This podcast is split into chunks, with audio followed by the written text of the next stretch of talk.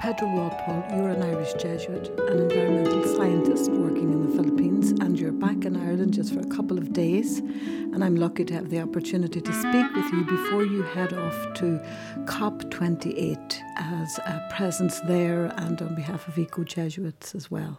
Can I ask you, this is the 28th COP, and has it delivered, has COP delivered what you would have liked to have seen? Has it got better or got worse down the years? COP has got worse. Things are not improving. And there is too much greenwashing of the whole process, too much technocracy in the whole program, and we're not addressing the real problems. Now, I'm going to ask you about what those are. Greenwashing, for those who don't know what that is, I'm having a guess at it, but you tell me. It is, for example, when corporations talk of carbon absorption from the atmosphere. We do not have the technology. Yes, maybe it can be built in 20 years. Bottom line, that's too late. We are at this stage in terms of the pledges, in terms of global emissions, for 2030, if we continue this way, we will only be 2% under the 2019 levels at best. We should be 42% below. So we're way back. And this is why we're looking for a commitment to a course correction in adaptation and mitigation. Because that's striking and stark. So too is the temperature. This summer, people noticed that all over the world there were global highs, unspeakable. Ireland was warm, but loads and loads of rain. What's the news about the temperature rise there? In some areas, you will actually get colder weather than before. This is the swing. But overall, you work from the El Nino blocks of what are called 3 4 in the Pacific Ocean, and we are warming up. If you take all of the measurement points around the world that are used to say what the global temperature is, we actually reached 1.5 briefly this year. Oh, so, and you warned me about that a while ago. We should not be reaching 1.5. Should not. Not at this stage. So if you press the button and hold it at the worst time this year, that's an idea of how we will get a continuum. The biggest problem is we will lose seasons. We don't understand seasons. We've lost it.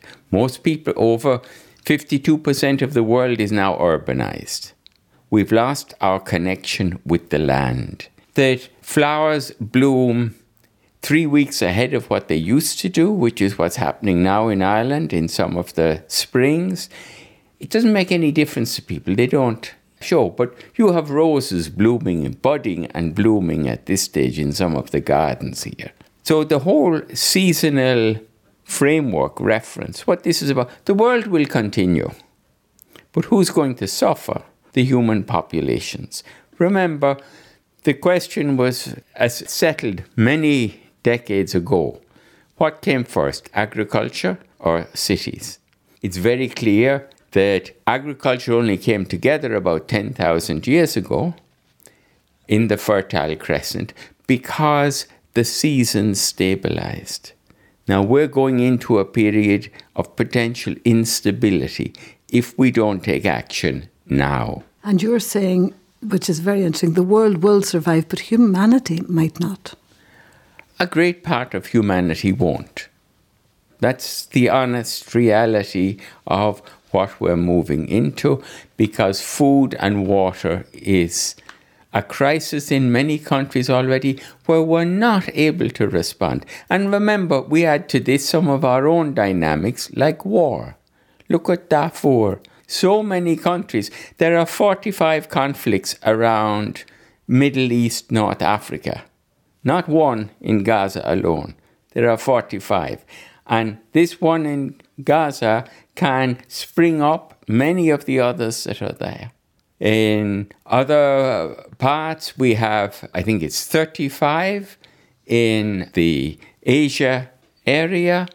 I think what we're recognizing now is the smaller incidences are part of a global process we will not be able to stop if we don't start putting the brakes on now. Are you despairing because you've just said that COP is getting worse and this is the big meeting to try and do something globally about it? And it, even Pope Francis issued a letter with all his concerns about the ineffectiveness. So, what can we do? Are we going to stop? This, as I put it, is probably the worst COP. It's certainly the worst COP we have had so far. Not that others in recent years have been much better. Why do you say that? Because it hasn't started yet. It hasn't started, but in COP21, for example, in the Paris Agreement, there was good move and commitment, and we had societies moving that didn't produce their excuses first. We have not met up to the COP commitments of COP21, and that was the struggle. That's 21 years. And for more than 21 years before that, we knew this was the problem. But because of misinformation, we did not address it. We know that fossil fuels are the problems, the source of the problem. Fossil fuels, the way we're going about agriculture, particularly livestock, is key. But we have to stop the fossil fuels. We really do need a commitment to a fossil fuel non proliferation treaty now. If that seed is sown, if that is established in this COP, then we're going somewhere. But how do you expect a COP that is run by a corporate executive of one of the biggest fossil fuel companies in the world and a company which has the worst climate bursting oil plans in the world? And that's fact. That's in their plans. They have greater plans. So, how do we convince people that we have to change this. How do you? I don't know. You're going there. I mean, you're traveling, you've come from the Philippines to Ireland, a long journey to Dubai. What motivates you to keep going? In the process, I too am burning carbon. I have a footprint in what I do. So I do want this to work. Sometimes, in the mercy of things, there are miracles. This started out on a very poor footing. Pope Francis, as one of, I would say, civil society figures in the world who has integrity, has stepped into this and is saying, I'm speaking for you, you in the margins, the indigenous peoples, the youth. You have to have a voice at this COP that means something. So he has brought a level of integrity that I believe is being respected in the process. Two, and he will open a faith pavilion. So, this is very much what we need in the COP process. We've sought this for years. It is, it's something of an alternative COP where voices can be heard and the political figures can quietly come and listen to what people are saying from the forests, from the oceans. The oceans are so important in this. We're not giving them enough attention at all and the large ocean states of the Pacific we're not paying attention to their needs and their disasters. So, in this COP, we have the Holy Father bringing this voice of the people. He has connected at a very critical time, sociopolitically as well, with the Muslim leaders, the imams, the elders in the Arab area, and they are joining with him. So they are joining forces as a faith effort to bring about the immediate changes we need. So this pavilion, as it's called, is a forum that will stay with every COP from here on. Wow, and you'll be at that, I presume, maybe giving input yourself?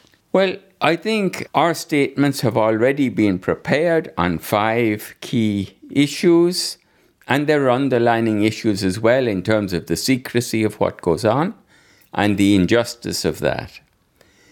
So we're there to consolidate with others. We're there to meet officials representing different countries. Some countries will meet with us. Usually it's from the south. And we will put this, these concerns that they already know, but we will give witness to the problem. We have to solve this together. We have to come together. We do need the fossil corporations there, but we need them not only buying out sustainable energy corporations and, in a sense, closing them down or simmering them on the side, we need them to actually make this transfer in their business. So, this is what we're looking for. Now, these COP efforts are not simply, okay, let's go to the next COP.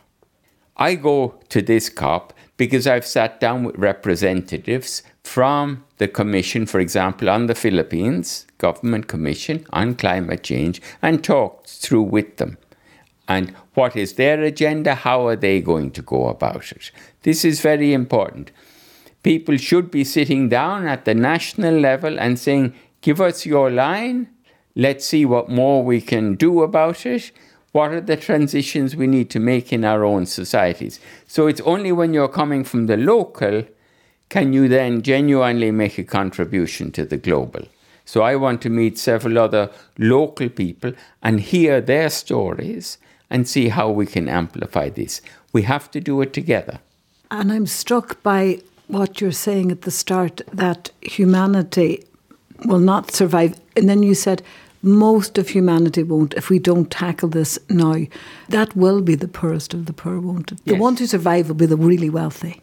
Maybe, and there'll be certain zones, but basically, we will, you know, what comes first? Do we have a climate crash? Do we have a financial crash? Do we have a political crash? And we always seem to be on the verge of all three of them at this stage. Now, what we've got to do, I feel, is sit back on a personal level and really go deep and ask Do I value my life? Do I value my children's life? Okay, now what are the changes I can go out with others because we can't change this alone? I can segregate my garbage but if the garbage collector doesn't want to work with it, he'll dump it all yeah. together. As we've heard recently in Ireland, the guy who put a tracker in his bin, his recycling bin, and it ended up in the incinerator. Yes. So this is what we've got to do. We've got to get much more serious about it. We have to cut our energy and we have to put our energy in other areas with community. I think the only way out of this is with community. What we need in this is also land restoration. It's one of the biggest problems that's crept in with industrial agriculture. We just have too many chemicals on the land, NPK. NP is soaking into our rivers, causing eutrophication, changing the biodiversity, everything else in the sustainability of our water. We're also using a lot of chemicals like Roundup, glyphosate, which are highly poisonous and get into food chains. So with nanoplastics, we have a thousand things, 10,000 things we actually have to track and measure. We have to get going on this. Now, if we take a certain reflection in our own life, if we're able to carry that through in some community processes, you have some very good groups here. There are efforts with the green schools, there are efforts with EcoMerit. You're having this done on the compound. This yeah. is tremendous. Yeah. We have to see the value in change in our own lifestyles, make our lives a little easier because there are an awful lot of people out there having a very tough time. And we have to include everyone. It's difficult. You're going there, you're not despairing. No. You know, I spend the rest of my year with all the problems that are in the world, I spend the rest of my year working with the youth. Actually, they're indigenous youth in the mountains of the Philippines. We have a lot of problems in the Philippines. But the youth give me hope. The youth have an integrity and want to follow through on the changes that they see. We need everyone. My generation has made a very bad job of it, but it cannot escape. It has to work for the change, but with the youth. We need all generations in this. Hope is about not necessarily having the answers, but it's about really gut feeling, yet believing that that change is possible. And you see that on the land with those young people because they're farming in a really sustainable way, aren't they? They're, they're farming and we're regenerating, we're assisting the natural regeneration of the landscape.